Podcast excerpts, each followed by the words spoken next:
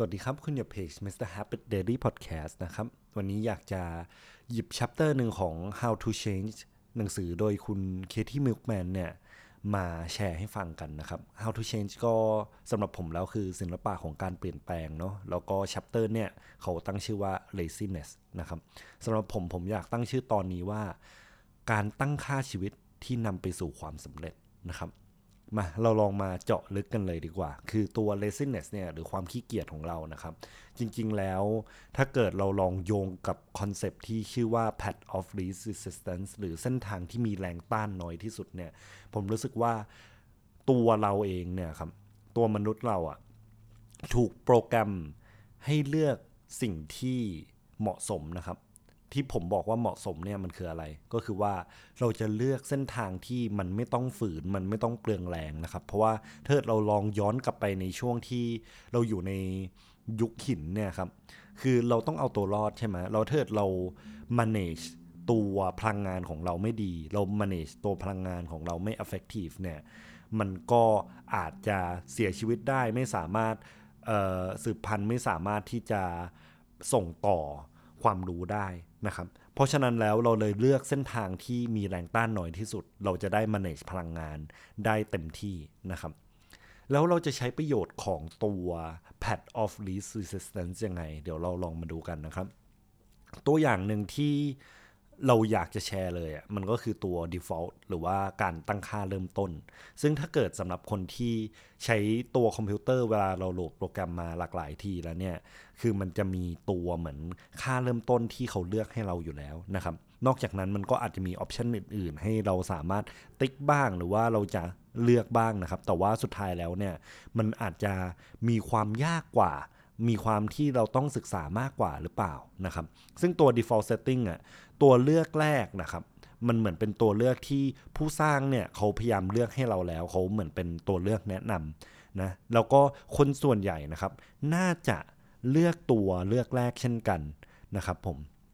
เพราะฉะนั้นแล้วเรารู้แล้วครับว่าเฮ้ยถ้าเกิดสมมติว่าเราเจอออปชันที่เราต้องเลือกเนี่ยเราก็คงเลือกออปชันที่เหมือนคนส่วนใหญ่น่าทำนะ หรือว่าสุดท้ายแล้วอะมันเป็นตัวเลือกที่ถูกแนะนำเราคงไม่ต้องไปคิดเยอะนะครับ อันนี้ก็คือหนึ่งในตัวอย่างของ path of least resistance ก็คือว่าเฮ้ยถ้าเกิดเราต้องเลือกอะเราคงเลือกอะไรที่ง่ายที่สุดนะครับ ซึ่ง default setting เนี่ยมันก็เป็นหนึ่งในตัวเลือกนั้นนะแล้ว default setting ของมนุษย์น่ะมันคืออะไร default setting ของมนุษย์คือนิสัยนะครับ ซึ่งนิสัยเนี่ยมันก็คือสิ่งที่เราสามารถพัฒนาได้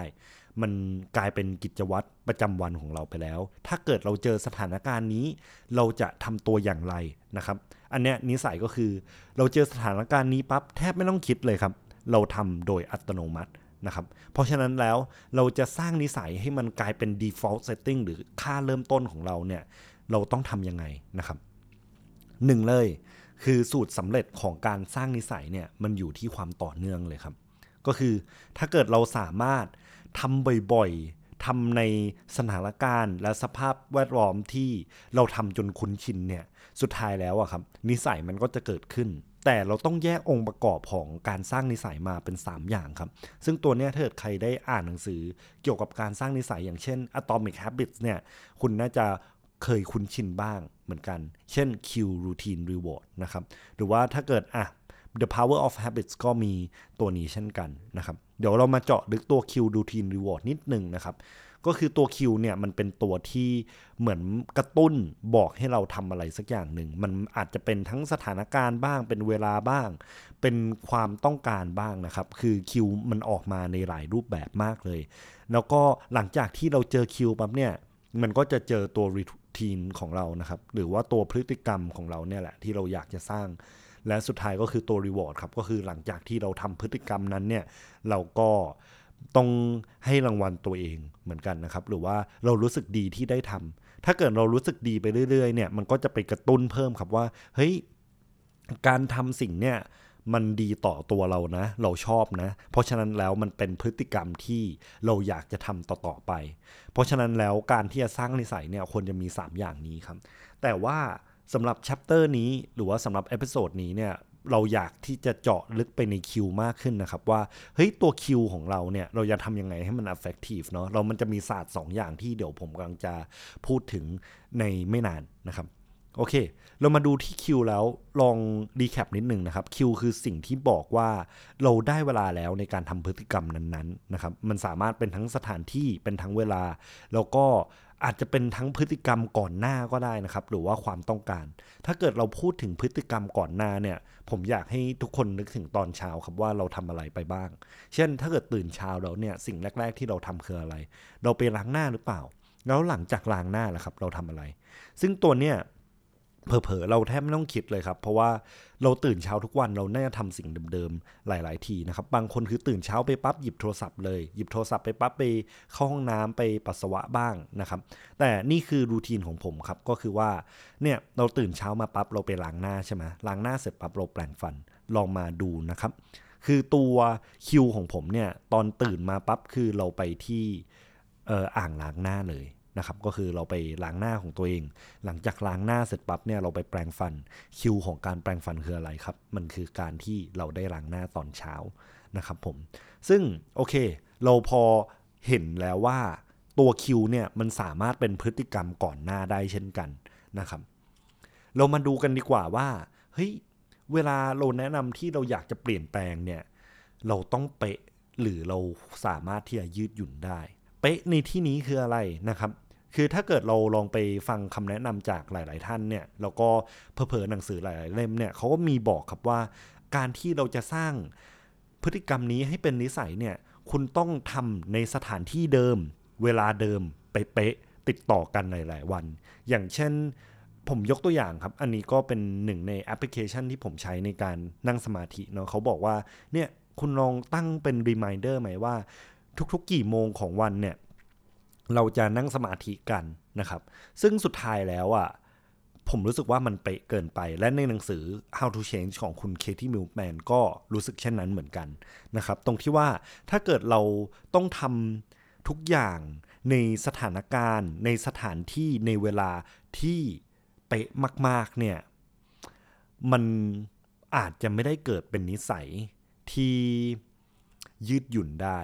เดี๋ยวผมลองขยายความให้นะครับ อันนี้อย่างเช่น เราต้องไปนั่งสมาธิตอน7จ็ดโมงในเก้าอี้ประจำหลังอาบน้ำสมมติว่าถ้าเกิดคุณตื่นสายล่ะ อะมันผ่าน7จ็ดโมงไปแล้วนะ สมมติว่าถ้าเกิดคุณ ไม่ได้อยู่บ้านล่ะ คุณกำลังไปเที่ยวอยู่ คุณยังนั่งสมาธิอยู่ไหมนะครับ ลองถามตัวเองดูครับว่าพฤติกรรมที่คุณเลือกเนี่ย สุดท้ายแล้วอะ ถ้าเกิดสถานการณ์ ถ้าเกิดสถานที่ถ้าเกิดเวลามันเปลี่ยนไป คุณจะยังทำพฤติกรรมนั้นอยู่หรือไม่นะครับ อันนี้ผมว่าเป็นคำถามที่ค่อนข้างแข็งแรงมันแบบเป็นคำถามที่ชวนคิดจริง ๆนะครับ ว่าถ้าเกิดสถานการณ์เราไม่เหมือนเดิมเนี่ย เราจะยังทำสิ่งนั้นอยู่ไหม ซึ่งส่วนใหญ่แล้วนะครับ โลกเราเปลี่ยนไปเสมอ คือสุดท้ายแล้วเราอยู่ในโลกที่มีการเปลี่ยนแปลงเสมอเพอเพอตื่นมาวันหนึ่งฝนตกละ ถ้าเกิดฝนตกคุณยังทำพฤติกรรมในการออกกำลังกายอยู่หรือไม่นะครับ เพราะฉะนั้นแล้วสิ่งที่อยากจะสื่อคือเราต้องมีความยืดหยุ่นครับ เราจะทำยังไงให้เราสามารถ perform ได้ในทุกสถานการณ์นะครับ เราไม่จำเป็นต้องยึดติดว่า เฮ้ยมันต้องกี่โมงนะ มันต้องอยู่ในสภาพแวดล้อมนี้นะ หรือว่าเราต้องอยู่ในสถานการณ์นี้นะ ถึงจะทำสิ่งนั้นเท่านั้น สุดท้ายแล้วการสร้างนิสัยนะครับ มันเลยต้องการความยืดหยุ่นมากขึ้น เพิ่มเติมไปอีกนะครับ คือมันจะมีสิ่งหนึ่งที่เขาเรียกว่า what the hell effect ก็คือว่าถ้าเกิดเราทำพลาดไปครั้งหนึ่งเนี่ย คือเราก็คงแบบอะช่างแม่งเราทำพลาดให้หมดเลยละกัน อันนี้อาจจะใช้คำที่ไม่สุภาพนะครับ แต่ก็อยากจะให้มัน ให้เมสเซจเนี่ยมันค่อนข้างชัดนะครับผมอย่างเช่น เฮ้ยเจ็ดโมงแล้วเราไม่ได้ทำงั้นช่างมันละกัน เราไม่ทำเลยละกัน อันนี้ครับคือเราต้องให้โอกาสที่ตัวเองจะปรับนะครับผมอย่าแบบยอมแพ้เพราะว่าสถานการณ์มันไม่เป๊ะเนาะเราสามารถเริ่มต้นใหม่ได้เสมอนะครับ โอเค เพิ่มเติมไปนะครับ คืออยากจะสร้างนิสัยให้เป็น default setting ได้เนี่ย มันก็ต้องคอยติดตาม อย่างเช่นการที่เรามาเขียน journal การที่เรามาทำเป็นตัว habit tracker เนี่ย คือมันเป็นการคอยเตือนใจตัวเองครับ ตรงที่ว่า อะ เราได้ทำหรือยัง อย่างน้อยนะครับ การได้เห็น progress ตัวเองเนี่ย การคืบหน้าของตัวเองครับ มันเป็นการที่เราได้ฉลองแล้วกัน การที่เราฉลอง ความคืบหน้าของเราในแต่ละวันนะครับ เพราะว่าถ้าเกิดเราลองไปสังเกตการสร้างนิสัยเนี่ยหลาย ๆ ทีแล้วอะ่ะผลลัพธ์ของมันมันไม่ได้เห็นได้ชัดขนาดนั้น การที่เราจะออกกำลังกายแล้วเห็นผลว่า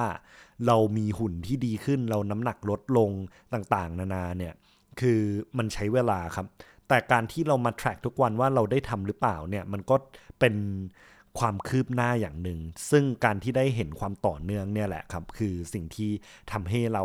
อยากจะทำต่อไปเรื่อยๆนะครับ ในขณะเดียวกันปั๊บเนี่ย การที่เรามา track ปั๊บ เราก็สามารถสังเกตได้ถึงวันที่เราอาจจะพลาดไปบ้าง วันที่เรามี misses บ้างนะครับ ซึ่งตัวเนี้ยมันก็ทำให้เราเห็นชัดขึ้นเลยครับว่าสุดท้ายแล้วอะเราได้ทำมันต่อเนื่องหรือเปล่า ซึ่งการที่เราได้เห็นแบบนั้นปั๊บเราต้องตั้งเป้าหมายครับว่า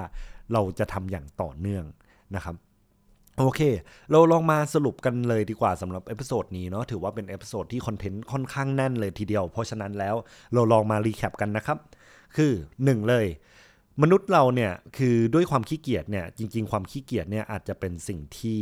มีประสิทธิภาพในการใช้ชีวิตเนาะเพราะสุดท้ายแล้วเราจะเลือก เส้นทางที่ไม่ฝืนเพื่อที่จะ manage ตัวพลังงานของเรานะครับ การที่เราจะ manage พลังงานของเราได้เนี่ย เราต้องสร้างค่าเริ่มต้นหรือตัว default ที่ดี นั่นก็คือนิสัยของเรานะครับ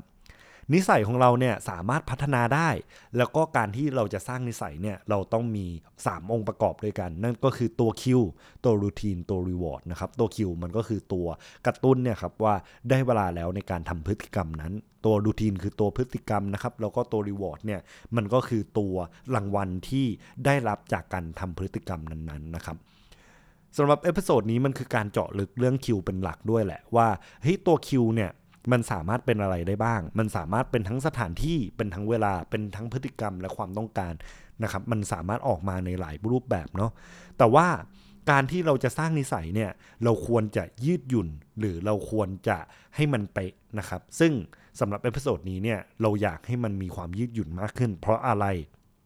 เพราะถ้าเราเป๊ะมากเนี่ยครับคือสุดท้ายแล้วถ้าเกิดสถานการณ์เราเปลี่ยนไปเมื่อไหร่ ถ้าเกิดเราขาดองค์ประกอบอะไรไปเมื่อไหร่เนี่ย เราจะไม่ทำพฤติกรรมนั้นทันที เพราะฉะนั้นเราควรจะมีความยืดหยุ่นครับตรงที่ว่า ถ้าเกิดเราพลาดไปเนี่ยเราก็สามารถกลับมาได้ หรือว่าถ้าเกิดสถานสถานที่เราเปลี่ยนสถานการณ์เราเปลี่ยนเนี่ยเราก็สามารถที่จะยังทำพฤติกรรมนั้นได้อยู่นะครับ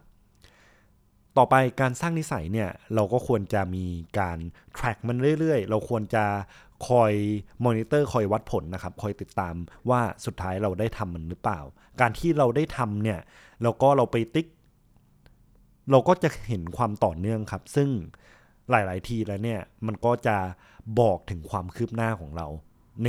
นิสัยที่บางทีแล้วผลลัพธ์เนี่ยมันอาจจะไม่ชัดเจนในระยะแรก ๆนะครับ ก็ใช้ตัวเนี้ยเป็นประโยชน์ในการบอกว่าเฮ้ยเราได้ทำทุกวันนะเราได้ทำอย่างต่อเนื่อง ทุกวันเนี่ยมันก็ทำให้เรามีเซนส์ของความคืบหน้าแล้วนะครับผมและในวันที่เราอาจจะพลาดไป ความพลาดนั้นเนี่ยมันก็อยู่ตรงหน้าเรา ซึ่งมันก็สามารถออบอกให้เราสามารถทำต่อไปเรื่อยๆนะครับเพราะฉะนั้นแล้วการสร้างนิสัยเป็น default setting ที่ดีนะครับผมแล้วก็ ยืดหยุ่นนะครับ อ่อนโยนกับตัวเองเยอะๆ ขอบคุณ